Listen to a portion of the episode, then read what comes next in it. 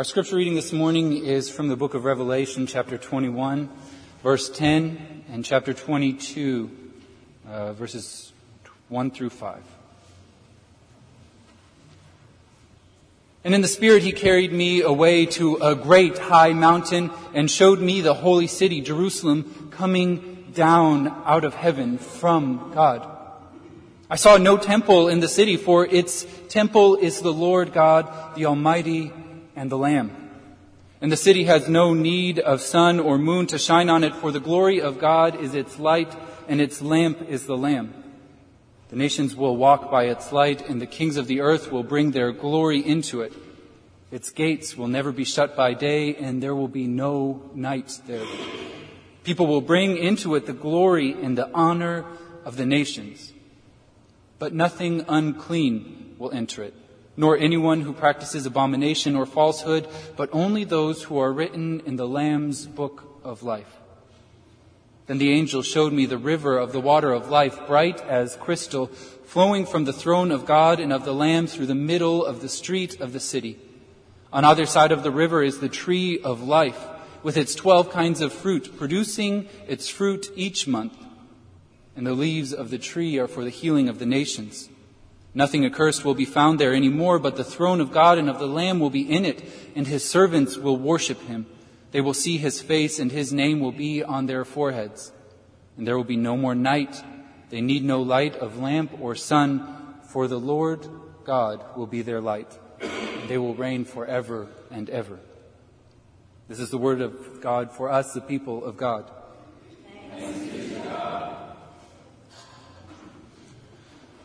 What do you do when your fridge has become bloated with leftovers? Maybe it's the end of the week and you've cooked so many times and you didn't, what you didn't eat is sitting there and depending on your personality, it's either neatly stacked and organized or delicately wedged just so between the milk and the orange juice. I'll give you a hint at my households. My wife is an organizer. Things are stacked and arranged and maybe color coded, I'm not sure. I am a wedger. But now you're there, you open up your fridge, you're staring at your meals from the week, taking up space, and I've learned that some households don't really do leftovers. They don't like to eat them. Week after week, extra food goes into the fridge, but let's be honest, you might as well just take it and throw it in the trash. No one's gonna eat that. Just cut out the middleman. Other people, well, you love leftovers. You cook meals so that you can have leftovers. When you've something waiting in your fridge, you throw the thing open with a smile that says, today I get to eat and I don't even have to cook. Praise God. Honestly, for some people, leftovers look like Christmas morning. This is something I mentioned from experience and with certainty because it happens to me every day, just about lunch. I throw open that fridge and get a big smile. I get to eat and I don't even have to cook. But there's one other way that leftovers accumulate, and it's sort of like the basement of our church. There are things there, but when are they from? And what were they originally? It looks like it was a trophy or something, but now it looks more like, well, it, it's leftovers from that thing that happened that one time. In my house growing up, we were big fans of leftovers, but in my house, when the leftovers reached this I don't remember cooking some of these things stage. The unrecognizable food was thrown out, and everything else that still looked decent became slumgullion. Do you guys know this word? Oh, few, okay. I was so excited for this because I was hoping just maybe I can finally turn the table on your southernisms. Slumgullion is a word that means a hodgepodge stew. If you break down the word, it comes from two words, slum meant slime, and gullion, well, gullion meant mud. Mystery stew that looks a bit like slime, a bit like mud, and tastes like, well, that will really depend on who you're talking to. I love slumgullion. This morning we're looking at the final chapter from Revelation, and it feels a lot like slumgullion. Almost like the author couldn't decide which leftover images he wanted to use, so he just started grabbing all of them and putting them together. There's a ton, absolutely a ton here. But these aren't leftovers that you want to accidentally toss in the trash. These leftovers are appetizers for a heavenly feast. So go ahead, grab a plate, bring your appetite. It's our final feast in Revelation for a while. But let's start with this image right here. The nations will walk by its light, and the kings of the earth will bring their glory into it. Its gates will never be shut by day, and there will be no night there.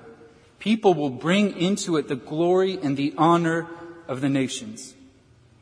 Okay. You have to pay attention to this one to catch it.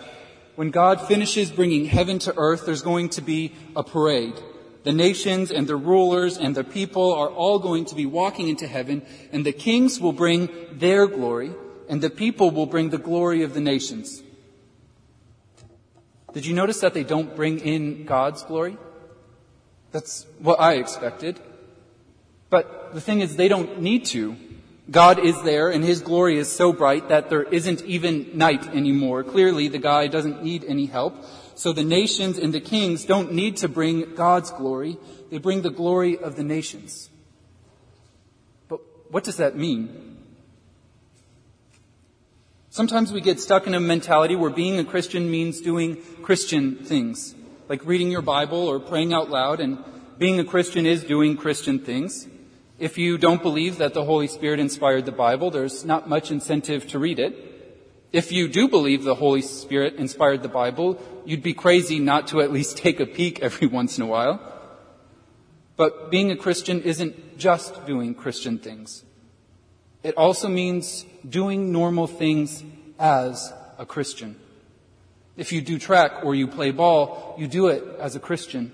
If you're married, you're married as a Christian. If you have a job or you go shopping, you do those things as a Christian. When we paint and give God the glory, or do an amazing routine on bars, or get good grades and give God the glory, we are bringing the glory of the nations into God's kingdom. Will there be football in heaven, or fishing, or dancing? I think so, and we'll enjoy them every bit as much, but they won't be done for our glory. They'll be done for God's. So, first image from our slumgullion.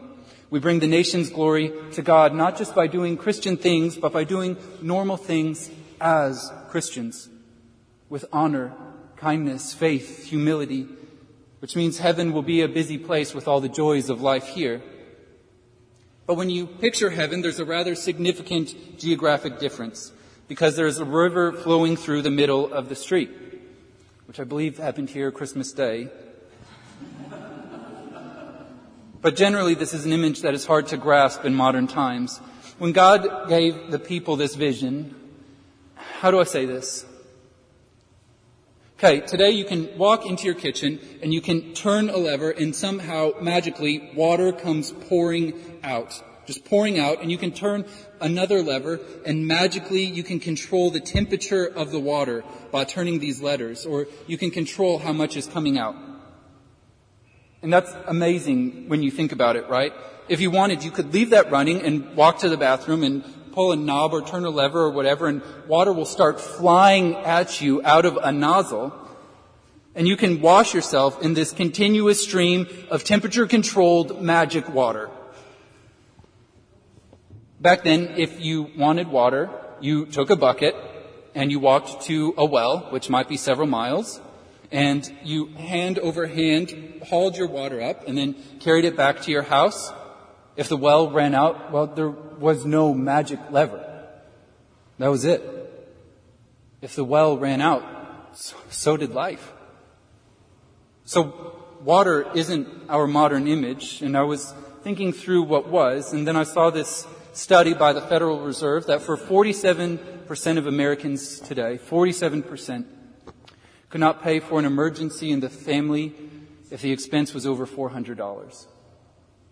If it was more than $400 for whatever the emergency was, they would have to borrow money, sell something, or be unable to pay. Another study found 71% of Americans, 7 out of 10 people, concerned with having enough money to cover everyday expenses. If that river of money dries up, the debt collectors start calling and then knocking, and eventually the water does stop and the lights turn off. And that fridge, it's not filled with leftovers, it's empty.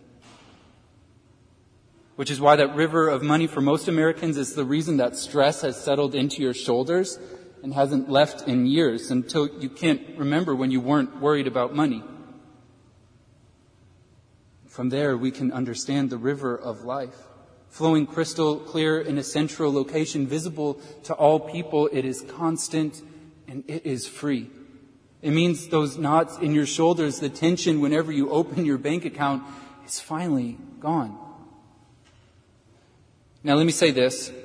There is a global argument now about geopolitics, capitalism in its various forms, socialism in its forms. I don't debate geopolitics, but I need to say this. If the source of the river of life isn't God, if it's any form of government with any sinful person in charge, that river is in danger of drying up. Period. This forever constant, forever free river of life through the middle of the city is possible only because of God's endless abundance. The river running through heaven symbolizes the origin of life coming from God and it is never under threat. We can go to the river and perhaps it's large enough to cause some waves sometimes, but the waves will not threaten. The river will not stop. Heaven is defined by God's abundance. And the river is crystal clear. There's a tradition of spitting in the Mississippi River for good luck. My wife told me about this. Do you guys know this? Roy Williams, basketball co- coach for North Carolina, does. It's an old tradition, but for him it dates back to 1982. He spit into the Mississippi during the Final Four in New Orleans, and he won. So he did it again in 2005 as head coach of North Carolina, and he won again.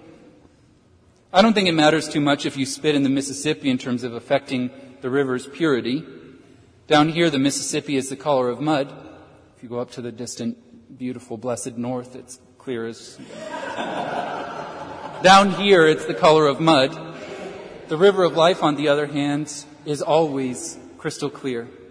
It's pure and unpolluted. Which matters because, hear this, find another river of life that isn't polluted. Whatever you're drinking from to keep you alive, it's getting into your heart and it's getting into your soul. And if it's not God, it's not just giving you life. And you have to ask what that river is costing you. But the river in heaven is flowing from the tree of life. And this is our third image. The Bible starts with a tree, doesn't it? The tree of the knowledge of good and evil in Genesis. It's where we sin as human beings. Adam and Eve decide that they know what's good for them better than God does, so they use their free will to eat from the tree, and things go downhill from there. Adam and Eve decide to trust themselves instead of trusting God. The first tree was a sign of humans choosing to trust themselves instead of God, but this tree, the tree of life, is the reverse. We eat from it by acknowledging that most days we have no idea what's right.